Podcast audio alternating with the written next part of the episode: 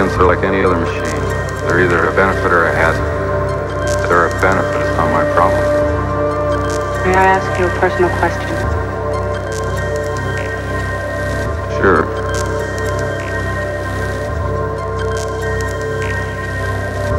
Have you ever retired a human by mistake?